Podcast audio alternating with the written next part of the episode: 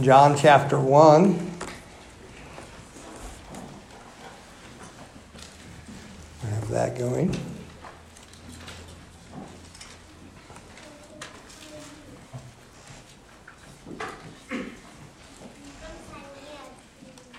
As I've been putting in quite a putting quite a few hours on one particular area of study for our church.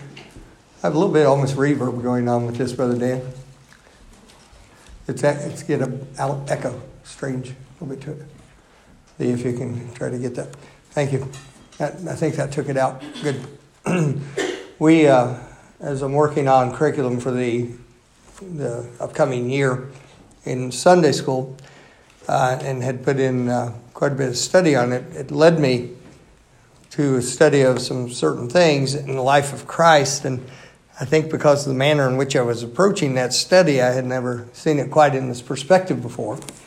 And uh, I want to I want to help you this evening. I, I, think it's a very helpful truth to understand some things about the Lord. John chapter 1, and uh, let's look together, verse 43. It says, The day following, Jesus would go forth into Galilee and findeth Philip and saith unto him, Follow me. Now, Philip was of Bethsaida, the city of Andrew and, Phil- and Peter. Philip findeth Nathanael and saith unto him, We have found him of whom Moses in the law and the prophets did write, Jesus of Nazareth, the son of Joseph. And Nathanael said unto him, Can there any good thing come out of Nazareth? Philip saith unto him, Come and see. We had a little town like that over where I grew up called Somerville. They would have had that same, if you'd been from there, you'd have got that same type of response. Maybe there's some, some around here like that. I'm not aware of them. And uh, don't call them out because maybe somebody else sitting here and I don't want that kind of fracas starting. Uh, I feel confident of you from Somerville. Um, but he said, uh, Can any good thing come out of Nazareth? And I want to speak to you this evening on the subject of Jesus' hometown. Jesus' hometown. And uh, Father, help me tonight to do that and give the right emphasis. Thank you for your workings and thank you for your word. And help me to preach your word as it is, I ask in Jesus' name. Amen. Jesus was associated with several different towns and or regions during his first 12 years of his earthly sojourn. And a little bit of knowledge of each of them can guide us into a stronger understanding of why he came. It's kind of interesting that uh, people are associated with certain areas, and there are certain areas you have certain thought about. But these areas reveal some things about the Lord and how he came. I, I don't believe that uh, there was anything done in Christ's life that was accidental at all. Um, but he was always, what he did in every aspect of his life, perfectly glorified the Father and showed His will. I believe we'd love it if we can do that, wouldn't we? We like it if our life's used that way. And so often we can see our own failings in that, not living up to that, and, and we ask God for more grace and strength to follow Him and, and uh, to grow. But Christ always, everything about Him, everything around Him points to the glory of God. And that includes His hometowns. Let me give you some of the places with which He was associated. First one is the, probably the first you would think of associated with Jesus when you think of him, and that's the town of Bethlehem. It's kind of interesting because he went back and forth there There were three times. He was kind of intertwined with that in his early years. But Bethlehem, the name of the town, it's called the House of Bread. That's telling, isn't it? It's, uh, it's a place where there's uh, food came out of that, and uh, it was a place of nourishment it's very important, in fact, uh, that Jesus would, would be associated with that. That's one of the two cities that's called the city of David. Look in, uh, look in Luke chapter 2, and I'll show you this. It's referred to. What's the other city that's known as the city of David? You know? Jerusalem. And, and exactly, Jerusalem. Luke 2. But here it's Bethlehem, the city of David look at this and I'll show you. The uh, Luke chapter 2 and verse 4, it's very emphatic about it. It says, and Joseph, uh, verse 4, and Joseph also went up from Galilee out of the city of Nazareth unto Judea into the city of David, which is called Bethlehem. By the way, that's about 94 miles. Now, you think about that, all the conditions involved with that, for that young family there, and that, that, that uh, young, uh, young couple, and uh, the traveling, all that was involved. You're talking about 94 miles, and that wasn't in a, that wasn't in a vehicle of comfort where you could go. That's, that's quite, a, quite a trip. It's according to how you look at it on the map, but it's uh, by the shortest route they could have taken. Nazareth is about 88 miles north of Jerusalem, whereas Bethlehem's down below it. And, uh, and so it's quite a, quite a journey, quite an undertaking there when they did that.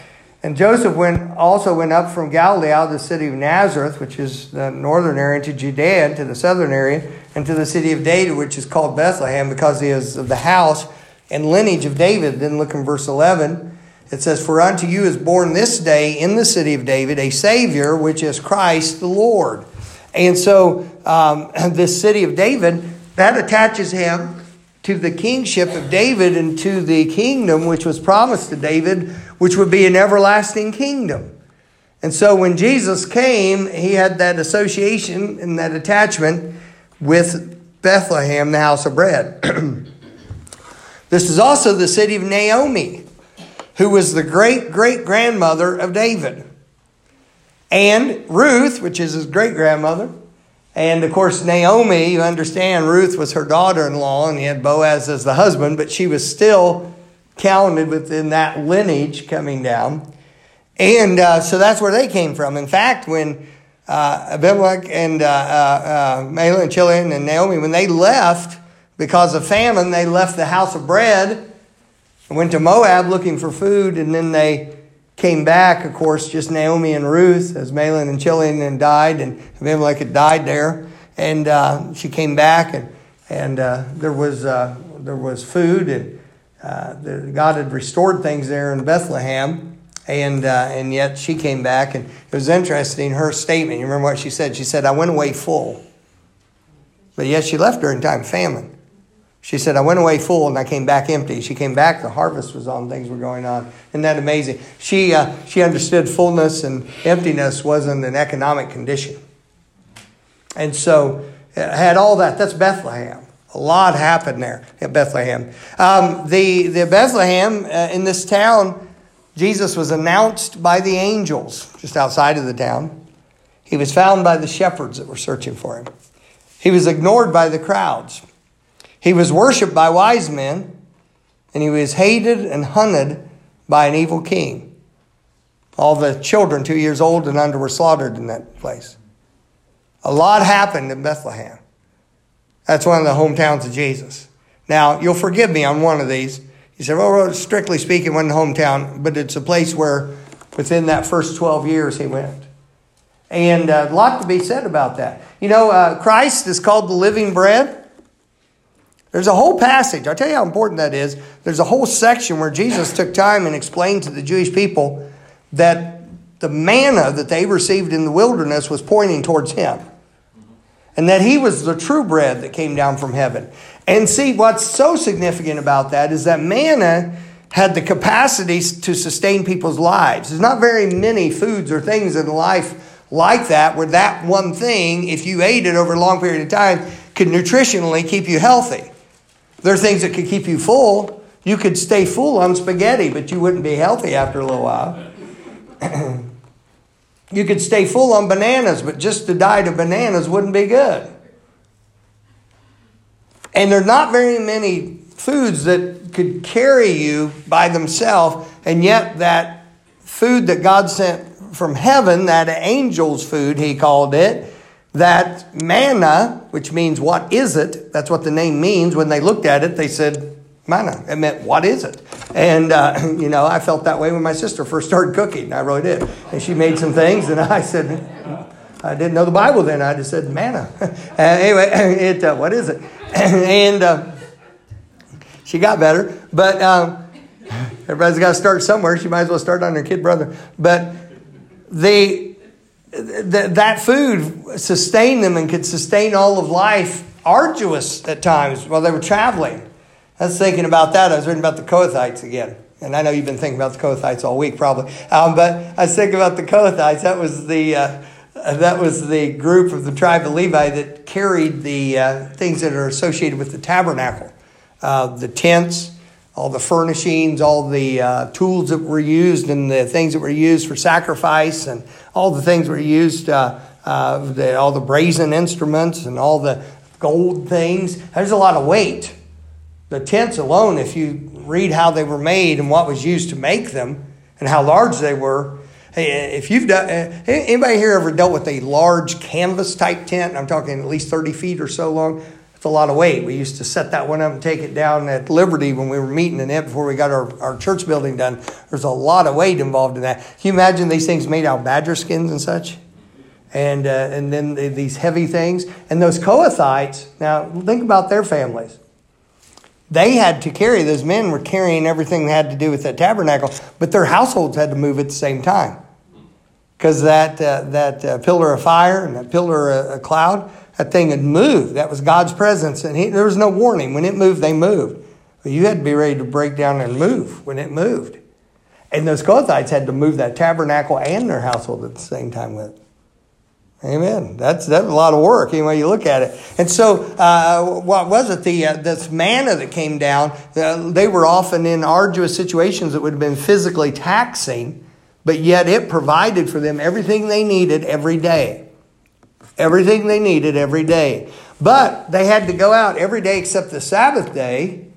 They had to go out and get it fresh every morning. And Jesus said, I want you to understand something. He said, I'm the bread that came down from heaven and I can take care of every need. A lot about Bethlehem. That was Jesus' hometown. And you learn a lot about the place because of, uh, about him. And then you learn about him because of the place and you find out uh, that he's all that we need. Second one, and this one, real technically is not hometown, but he was taken there and often visited there. And that's the city of Jerusalem. Now, Bethlehem, we said, means the house of life, house of bread, all right? Now, Jerusalem means founded peaceful. The Salem is, is peaceful. Jerusalem, it is founded peaceful. You ever read in the Bible, pray for the peace of Jerusalem? God, uh, you know, one day Christ is going to rule and reign from there. It's an amazing thing. And when this whole thing's done, and we're into eternity when time's no longer, and there's a new heaven and a new earth, the center of that is called New Jerusalem. And God wanted it to be peaceful. It's, it's, it's anything but peaceful because of the conflict. I mean, how much of the center of turmoil is it now? And you think about how bereft that area is of natural resources that an entire nation would fight over. You get down near the Dead Sea, there's some things there that are incredibly valuable. But right around Jerusalem, there's nothing there that would take a major world power to come in and say, oh, we, this will enrich us. But yet it is a center. Why is it the center of these things? Because God made it the center. That's why. And uh, founded peaceful. It's the capital city. Jesus is king. It's kind of interesting. He is King of kings and he's Lord of lords. He came into his own people. He was their king. He's our king. He's the king that has never been coronated by man, and he's a king who can never be deposed by man. He will reign at his own will. And uh, what is that? Um, it's a capital city. And Jesus came. In fact, uh, it was interesting. The men from the east, we call them the wise men that came. What was the question they asked? Where is he that was born king of the Jews? That's why Herod wanted to kill him. Those Herodians, man, that, that household of Herod, man, whew, man, read their history. They, they, they would kill each other in a heartbeat over power. It was an incredibly bloodthirsty group. And, uh, and, and so Jesus came as king. Second thing, Jerusalem's the center of worship. You know what the most spectacular thing about heaven is? It's Christ. The center is the throne. Everything else points to that. Sure, there's golden streets and they're clear. They're so pure, they're like transparent glass. Every single thing that's described in the New Jerusalem does one of two things with light it either lets it come through in its glory or it reflects and refracts it and would send it back in a dazzling way. So everything in the structure of the New Jerusalem is meant to show even further the glory of God that's there. I'm telling you, this morning driving in was absolutely spectacular. Now it still is over at our house. We got more ice where we live, quite a bit more than here in town. And uh, in fact, all well, we didn't get home till about three fifteen, but but all the little time we were home, it sounded like an avalanche at our house. We have this huge tree beside our house, and ice. I don't know how much ice can still be falling off it. Didn't look like it lost any, and it's just banging on our roof and bouncing off there all the time. I didn't go out in the backyard. I expected to look outside and see one of my dogs knocked out in the backyard. There's just big chunks of ice falling off, and uh, all that. But but it was beautiful. How many of you saw that this morning? Isn't it amazing? It's absolutely beautiful out there. And uh, I, I, love that and, and I love the way that looked. But uh, you imagine this city that is so bright and so brilliant with that. And uh, so thank God for it. But it's the center of worship. You know, you have the elders, you have the you have the uh, living creatures, you have all these things, you have all of heaven centered towards Christ. And there he is. Why? Uh, the one who gave himself for us. It's a center of worship. It tells you about him. He's the center of worship.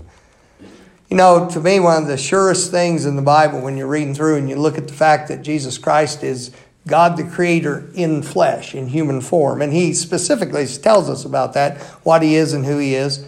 Um, I was just reading again. You just read it. Uh, if you're following the reading program, the uh, the, the the fellow who was uh, possessed of the devil's legion, after after he gets right and he puts some clothes on because when you get right you're supposed to wear some clothes and uh, he put clothes on him so he wouldn't run around naked anymore and uh, in his right mind and he was he was he was there remember what he said the lord said to him of course that fella didn't give us his name he wanted to go with jesus didn't he jesus wouldn't let him go he said go and tell your friends tell your family your friends tell them Listen to what Jesus' command was. Here's exactly what he said Tell them what great things the Lord hath done for thee.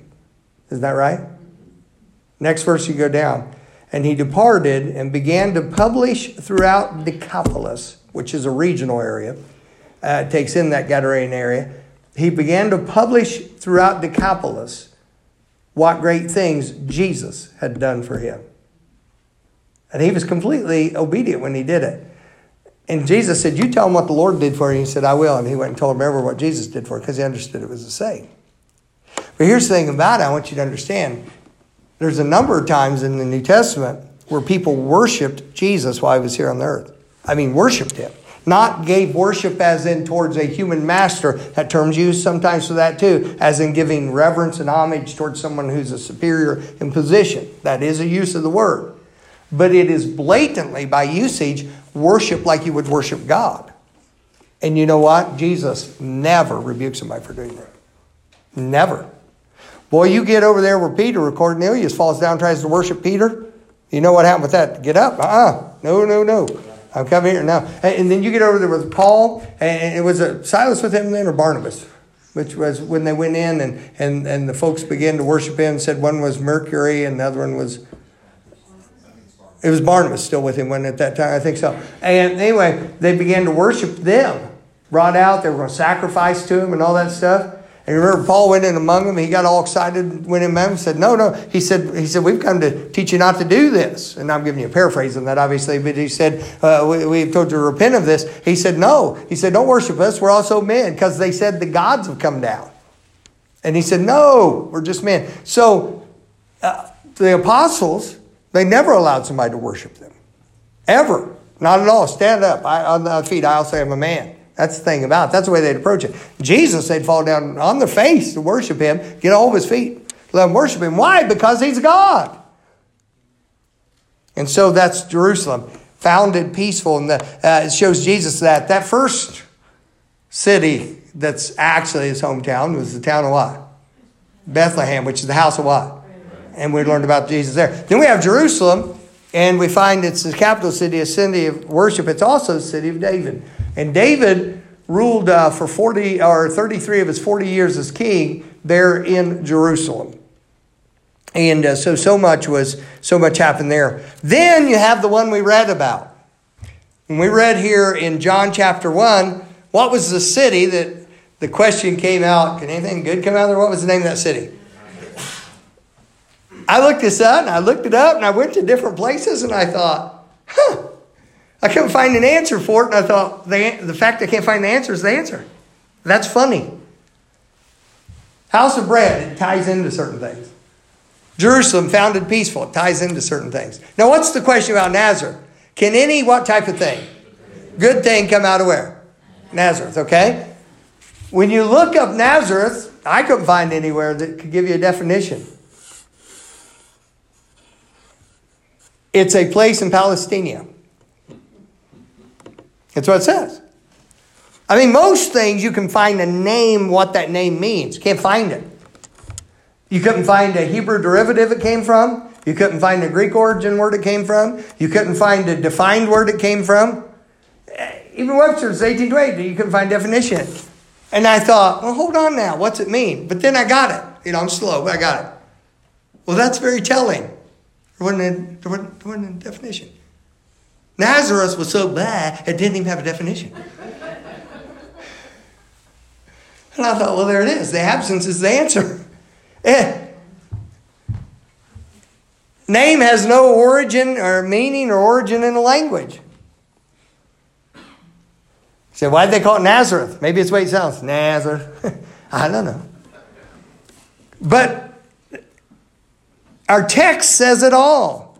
Now think about this. He was known as Jesus. He wasn't known ever as Jesus of Bethlehem.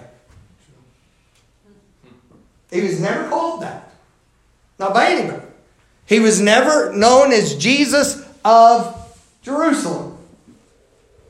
He was known as the Galilean, which put him up in that northern place, but that again is a reference back to Nazareth.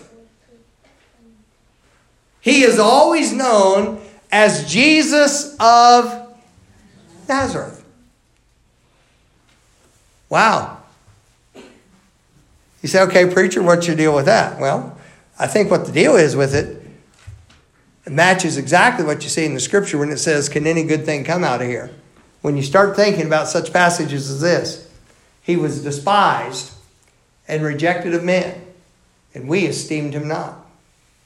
There's no form nor comeliness or beauty that we should desire him. How about this? He came unto his own, and his own received him not. How about those type of passages? That he was numbered with the transgressors. How about the passages that say that he was like a root out of the dry ground? How about the passages that deal with the fact that he was not wanted, he was rejected of men? In other words, his hometown fit him very well. Because there was no boasting. Saul, the Apostle Paul, his name, his given name, and what he was known as, was Saul of, does anybody know? Tarsus. You know that, don't you? Here's what he said in giving testimony at one time when they were trying to figure out who he was. He said, I am of Tarsus. Now, he was defending himself as a Roman citizen keep from getting beat to where the skin's coming off. I like his move on that. And so he said, I'm a Roman citizen. Beatest thou a Roman citizen, uncondemned? In other words, they're getting ready to get in serious trouble. And uh, the uh, fellow said, uh, I purchased my freedom, great sum. And Paul said, I'm freeborn. They got talking. He made the statement. He said, I am of Tarsus, listen to the term, no mean city. In other words, this city's known. I came from an influential town. You know about Tarsus. See, part of the Corinthians problem, part of the reason why they had such carnality and such a pride problem was Corinth means an ornament. That's what the word means, an ornament. And among the Grecian cities, it was a ornamental city beautiful, accomplished. I mean, just think of different places in our in our country and the different things you would think about that. you, you know, it's a question. It's kind of like or even regions. It's a fellow like was one day there at a store and had a big old hat on and boots. And little boy asked his daddy and said, uh, "Hey," he says, "Can I ask him if he's from Texas?" He said, No, son. He said, Why? He said, Well, if he isn't, then he'll be ashamed. And if he is, you won't have to ask. He'll tell you eventually. Did I get that right, Daniel? Yeah, yeah, got that right. uh, I've had people say, "Where from?" I'm from New York. From New York. Okay. Um, I agree. I think New York would be a great place to be from. Indicating having left. Um, but I've never had anybody that I've ever met all my days come up to me and say, I tell you something, I'm from Gary, Indiana. Preacher, I don't get it. It's because you've never been to Gary.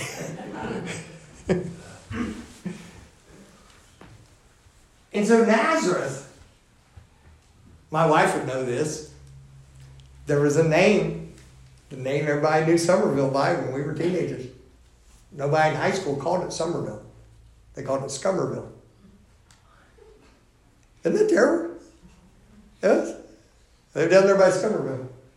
What was worse was it was kind of fit that. It was the weirdest little town. I've told you about it. We go soul winning there as teenagers. In this rural town, you remember that? In this town, that's where I met the one demoniac. I guess that guy had ripped the big old door off the off the hinges and thrown it across the wall against the wall and all that stuff, and was going to beat me with a bat and very various and sundry things. But the uh, we, we were there, and uh, a little kid coming down the street and cussing. I'm teenager. You're talking, you're talking early 80s. You're talking early 80s. I mean, that wasn't going on. See, that doesn't shock you as much now because there's so much of it going on. Well, kids didn't do that stuff. You were still close enough to the time it wouldn't have to be parents and neighbor jerk them up and wash their mouth out with soap. And by the way, kids, that stuff for getting your mouth washed out with soap is not, you know, some kind of story, literally But you did. My wife believed in it. And you do that. A little, a little, a little dawn will make the sun come up in their life. And they'll learn not to do something. But, hey, right. It's, dirty. It needs cleaned up. But here, watch. I, I, I want to go to describe all that. Thing. And by the way, some years later, the atmosphere in that town was totally different totally different. I was down in there, back when we were uh, went over to Liberty and that, it was totally different. Went in there, it wasn't like Scummerville anymore. I thought, what in the world happened here? What happened was there was a good Bible believing Baptist church got started over there, and for a good number of years in this little tiny town, just just north of Camden there. Kind of, kind of more east than north. Uh, Camden. It uh, um, this this church was there and was going great guns, gospel going out and such, and it made a difference in that little town. The whole atmosphere of the town. Spurgeon talked about that uh, place where he had his early ministry, little bitty chapel type town, and he said people would be walking in the streets drunken and, and falling over and just uh, debauchery every bit and such. And God broke such a revival on this village of about eight or nine hundred people. He said that when you would walk down the street in the evening, of course you understand no air conditioning anything here in the 1800s, he said you could hear families singing psalms together and people praying before they eat, and it was just a totally different thing. God just changed that community. Why? Because people changed inside. Where did he come from? Nazareth. A nothing town. Where'd you go? Well, Nazareth. That's not bad. That's nowhere. You know, it's one of those towns where you have to explain where it is by what it's close to. And it's not really close to anything? Do you remember if when I was, if you got to be here and I, when I was preaching about Nicodemus, the evolution of Nicodemus, and talked about when the Pharisees were turning against him because he's, he kind of defended Jesus and said he should, we should give him a hearing, they said, Are you also a Galilean? So that was a derogatory term for him. See, you had Judea, you had Samaria, which sometimes they didn't want to go through there. They go a long way around not to walk through there. Then you had Galilee above it. And those northern tribes, early in their history, had been the northern tribes that had followed Jeroboam and they'd set up golden calves up there to worship. That area had been an idolatry throughout the Old Testament once the kingdom divided. And so there was a stigma attached to that. And what was happening, Nazareth, Jesus of Nazareth, what? What do you mean that the Messiah would be associated with a place like that? Can any good thing come out? Maybe not humanly speaking, but maybe God would take the weak things of the world to confound the mighty. Right, right. The things which are not to confound the things which are. And maybe God would reach down into an area that showed the weakness and the depravity of mankind the strongest. And there he let a light shine. they that sat in darkness have seen a great light. I seem to remember that as a prophecy. What is it? Nazareth. It's hometown, pretty amazing stuff, isn't it? So the first one, the house of bread, what's, what town's that? It's the city of what? Bethlehem. The second one, eh, which is uh, founded peaceful in the center of worship, that's the city of what? The one that, so, anything good come out of there? That's Nazareth. But he's known as Jesus of Nazarene. And then this one's interesting. Look in uh, Matthew chapter 2. And this is a region. And you can only say, really, it's a hometown in the sense that Christ was there for a while, a little while uh, Matthew chapter 2. And this one, you may have read about it or heard about it, but it's pretty startling when you think about it. You remember Jesus was born, and then Joseph and Mary were warned of an angel to flee because Herod would seek to destroy the child. And see, Jesus was born in Bethlehem. And the eighth day uh, for the Jewish uh, custom of circumcision, he was taken to the temple. That's where he saw Simeon and uh, Anna, uh, the, the, uh, this two. Then he went back to his town of Nazareth. Two years later, when the wise men show up, he's back at Bethlehem. But there were some, then, then Herod and them were going to seek to destroy the child. It's an interesting timeline that happens there when you try to follow it. It's interesting what happened. Look in, uh, look in verse 11. And when they were come, Matthew 2 11, into the house, they, the men from these, saw the young child with Mary his mother. He's not an infant at this point.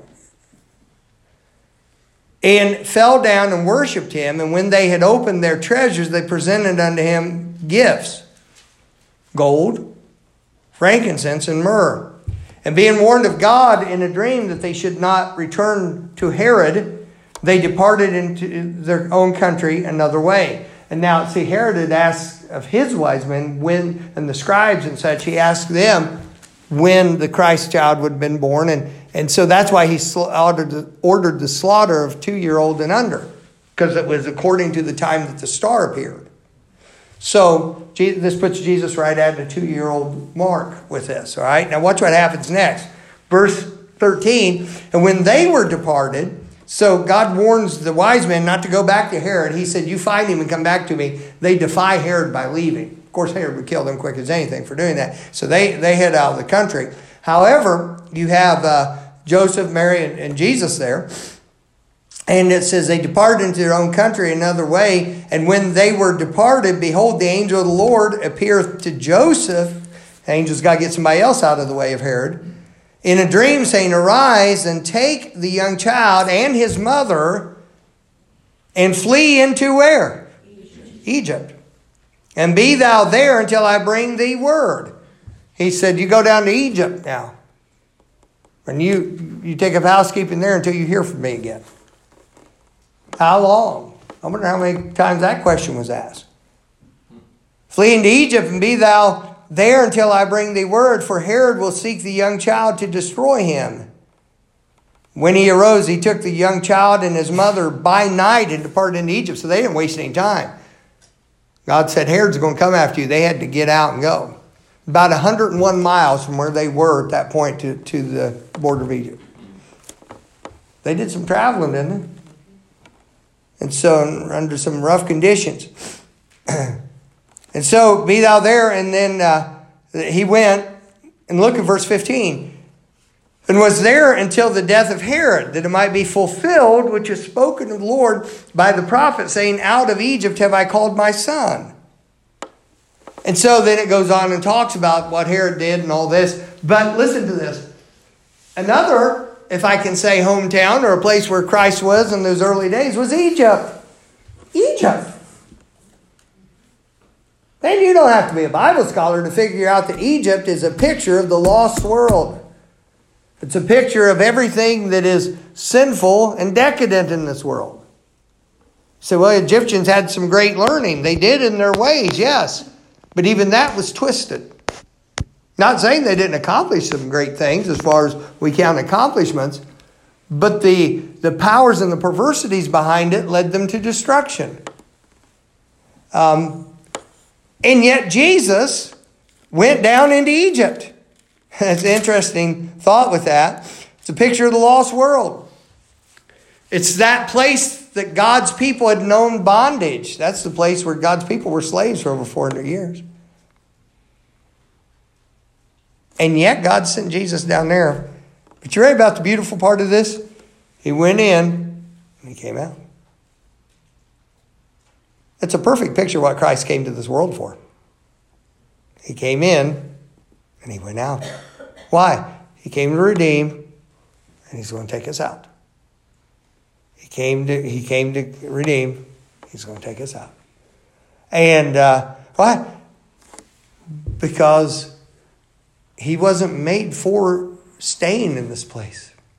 He came to redeem us so that we can one day be with our Savior and be with our God. Um, then let me say finally to you this. Let me say this about you. First one, the city of bread. What's it called? Come on, you don't pass the test, you don't go home. Try me again. And what's called? I see you want to go home. All right. Then Jerusalem was founded peaceful. Then we have the one which everybody kind of sneers at, and that was one he was known associated with as what Nazareth. Then he was sent to this region, this other country called what? Egypt. Egypt and he comes back out of this. Can you imagine having lived in the Old Testament time, trying to figure out all these prophecies about the Messiah, where it would name, it named these different places he would be.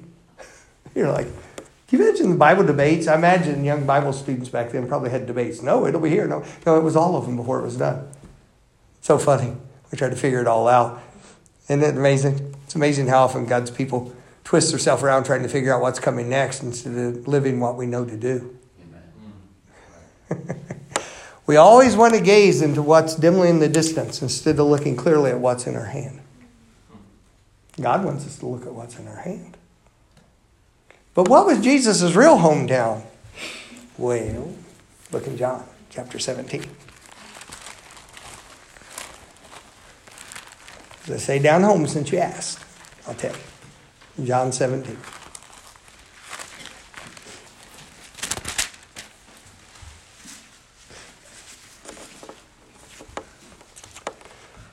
Verse 1 These words spake Jesus, lifted up his eyes to heaven, and said, Father, the hour is come. Glorify thy Son, that thy Son also may glorify thee. I'll let that sink in with a moment. That's God's pattern. As thou hast given him power over all flesh, that he should give eternal life to as many as thou hast given him. Say, what do you mean as many as thou hast given him? Very simple. That's why Paul preached repentance towards God and faith in the Lord Jesus Christ. God gives to Jesus by faith all who come to him in repentance. Very simple. It's outlined in the Bible. And this is life eternal that they might know thee, the only true God, and Jesus Christ, whom thou hast sent. I have glorified thee on the earth. I have finished the work which thou gavest me to do. And now, O Father, you see his real hometown? It's, it's mentioned here. Glorify thou me with thine own self, with the glory which I had with thee before the world was. Say, where's Jesus' real hometown? It's a place called Glory. Oh, by the way, you believe in God, believe also in me. my Father's house are many mansions. I go and prepare a place for you. If I go, I shall come again and receive you unto myself, that where I am, there ye may be also. Whether I go, you know, and the way you know. Philip saith unto him, We know not whither thou goest, how can we know the way? And Jesus saith unto him, I am the way, the truth, and the life. No man cometh to the Father but by me. What did he say? He said, I'll take you to my real hometown. It's not Nazareth. It's not Bethlehem. It's sure not Egypt. It's not even Jerusalem.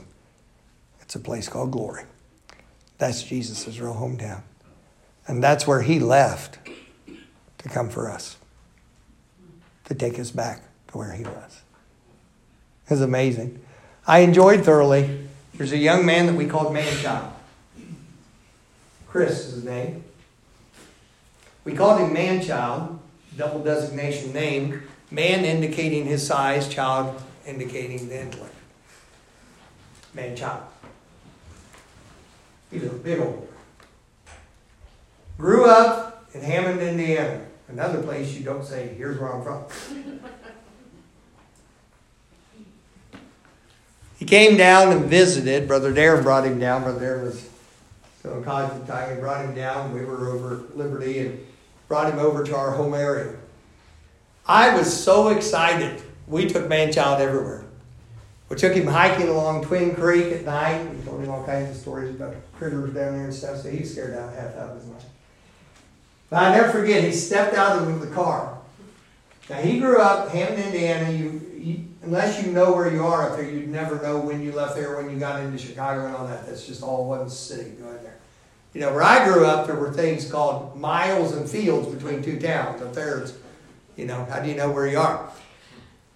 And that's where he had lived. He had never traveled out past that. That's why he knew his whole life. And the ambient light from the streetlights and such was just always there. And I still remember big old Chris, uh, him getting out of the car, and he looked up. Here we were down on Enterprise Road along Twin Creek, just no external light from anything around us, and clear night, and you just see the stars. And I still remember he in his own very graceful way, went, I saw her standing, mouth open. He's like, wow. First I thought, what did he say? And he goes, what are all those? Was 17, I think, today. So those are called stars. I've seen one or two. Probably somebody taking off from O'Hare.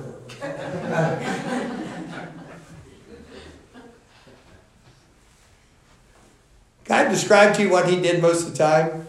Everything from the meal we sat down in his family. I mean, it's a good family. They took care of him. But the way we did things to everything we showed him, Chris spent a whole week in life.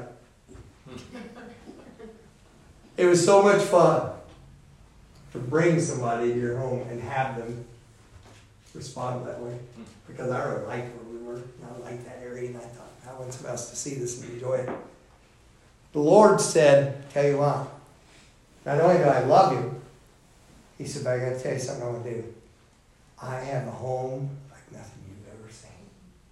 You haven't had anything to compare to. What I'm going to do is I'm going to take you. And maybe since we'll be the Lord's presence, he'll give us a little more dignity, but I don't know. Wow. What's this all about? Jesus' hometown. A lot to be learned from it. Let me pray with you, church. Father, thank you for your words. Thank you for how every bit of it can bring forth truth. Help us, Lord, love you for who you are.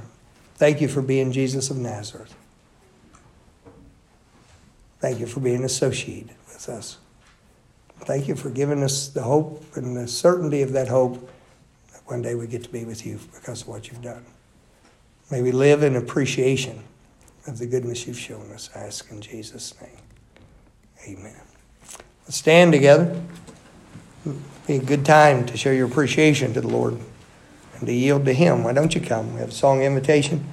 Why don't you come this evening? And any good thing, half the Lord's in it, can be.